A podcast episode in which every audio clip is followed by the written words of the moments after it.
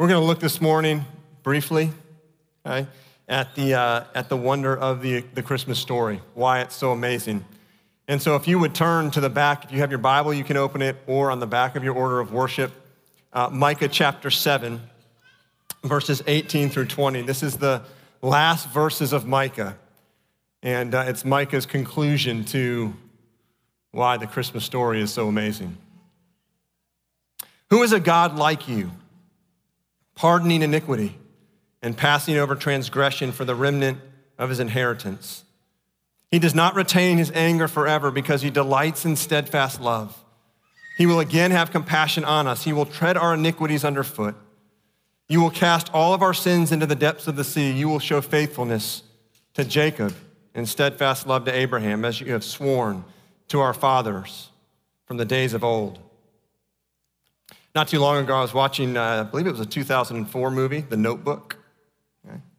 Um, man, if you haven't seen it, it may actually cause you to shed a tear here and there. Um, it's, this, it's an amazing story of pursuit. It's a story of a young couple. They fall in love uh, one summer in the early 1940s. And uh, they fall in love, and at one point that summer, they're out in the countryside and they see this abandoned house. And it's this once was a beautiful house, but it's decrepit. And he says, I'm gonna, I'm gonna buy that house for you and I'm gonna restore it.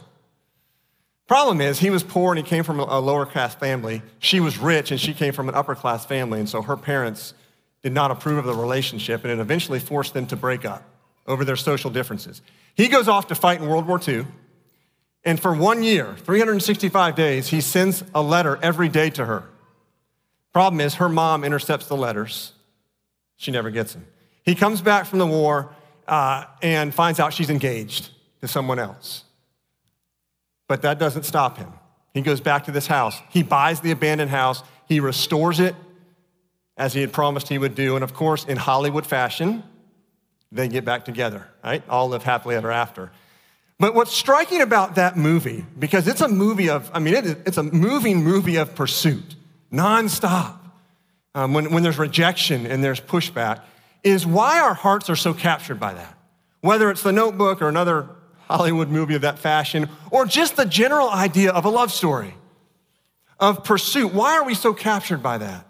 Well, it's because our hearts are made for it. We're created for it, but in a much more profound and deeper way than a Hollywood movie, right? That a God came to pursue us and to love us. It's the greatest love story there is, and it's what our hearts are made for. They're designed for and designed to respond to. And so, verses 18 through 20 of Micah 7 describe why this Christmas story is so amazing. And it starts off with the central character in verse 18 Who is a God like you? It's like Micah's almost just dumbfounded. Who is a God like you that would? And then what is it? What are the themes of this story? Faithful pursuit and sacrificial love. Right? Look at verse 20. You will show your faithfulness to Jacob and steadfast love to Abraham, as you have sworn to our fathers from the days of old. This is a story that didn't happen overnight.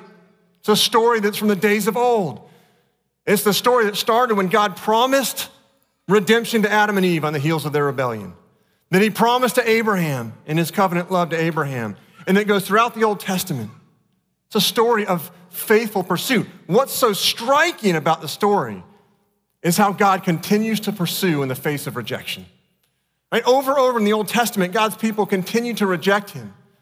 You know, the story that, uh, or the question that we often ask of God is how long? Right? In the midst of our own trouble, our own hardship, our own suffering, we say, God, how long? right? How long until you come rescue me or, or change my situation? There's a, there's a more profound how long question. And that is the how long question of the Old Testament. How long Will God continue to put up with a people that reject him and live independently of him? I mean, that's the story of the Old Testament. And it builds and it builds. And by, you know, there's times in the book of Judges and it builds and you're going, why does God not just put his foot down? Why does he continue to put up with this people that continues to reject him? That moves us to the, the second theme of the story, and that is not just a faithful pursuit, but the why of the faithful pursuit, and that is sacrificial love. Sacrificial love. Look at verse 18. Who is a God like you, pardoning iniquity, passing over transgression for the remnant of his inheritance. He does not retain his anger forever because he delights, he delights, just pause on that for a second.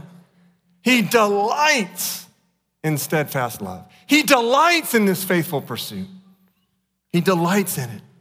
You know, this verse describes the great tension that we see building in the Old Testament over those thousands of years. How long would God put up with, or what would God do with the sin, the trans- transgression, the iniquity of his people? Out of his holiness, out of his righteous anger, would he wipe out his people? But then what about his love? Or out of his love for his people, would he just, would he love them and keep them and not deal with sin? Well, then you say, well, what about his righteousness and his holiness and his righteous anger against sin? See, all of that, that tension in the Old Testament comes to fruition or it's resolved in the, the birth, the life, the death, and the resurrection of Jesus. God finds a way in his wisdom to punish sin without losing the people that he loves, you and me. That's what's amazing about the Christmas story. That's what's amazing about this sacrificial love. You know, the righteous anger that God was that was building and building over the sin of his people, and it builds and it builds. In Jesus Christ, it is poured out. All of that righteous wrath is poured out on Jesus so that he can give up his son and keep you and me. And the amazing part of the story is what we read in verse 18. He delights.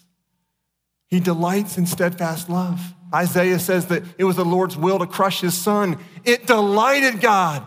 Well, it pained him, but it delighted him to do that. Hebrews chapter 12, verse 2 says, Jesus, the founder and perfecter of our faith, who for the joy that was set before him endured the cross, despising the shame, and is seated at the right hand of the throne of God. It says that Jesus looked at the cross and what was coming. I said it a couple weeks ago. The shame of Roman crucifixion was awful. And he looked at that shame and he looked at the pain physically, spiritually. My God, my God, why have you forsaken me? He looked at what was coming and he was filled with joy. You say, What? How? Why was he filled with joy? What was the joy and delight before Jesus? It was our redemption. It was you and me. It was being exalted to the right hand of God in the midst of a redeemed family, these children and these people he loved so much. That's why he was filled with joy.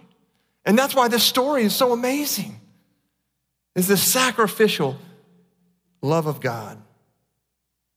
To abandon the cross would have been to abandon us. And that thought for Jesus was so horrible that he embraced death with joy so that he wouldn't abandon us. And so that God, in his immense wisdom, would put an end to sin and, and punish sin, but keep the people he loves so much. Faithful pursuit, sacrificial love. You know, the, the, movie I referenced in the beginning the notebook on the, the tagline of the cover of the movie is this Behind every great love is a great story. Behind every great love is a great story. Behind the love that your heart needs, the steadfast love of God, is a great story. It's the story that Amber read. It's the story we celebrate with the birth of our Savior. The question this morning is it your story? Is that your story? Does your life revolve around that story? The birth of our Savior and his life, death, and resurrection. Let's pray. Father, the Christmas story is amazing. It's an amazing picture of faithful pursuit through the centuries. It's an amazing story of sacrificial love. To think, as you say in Micah 7, that you delight in steadfast love, which that steadfast love meant you giving up your son, and that Jesus, you delighted and you rejoiced as you faced the horror of the cross. And all of that is because you delighted and you rejoiced in us and our redemption and your family growing. And so this morning, on Christmas morning, we do rejoice in the greatest gift there is the birth of Jesus. And, and we pray that you would capture our hearts with that story, a story of pursuit and love that this world has never seen anything like. And that our very lives would be wrapped around it, and that you would fill us with joy. And we pray this all in Christ's name. Amen.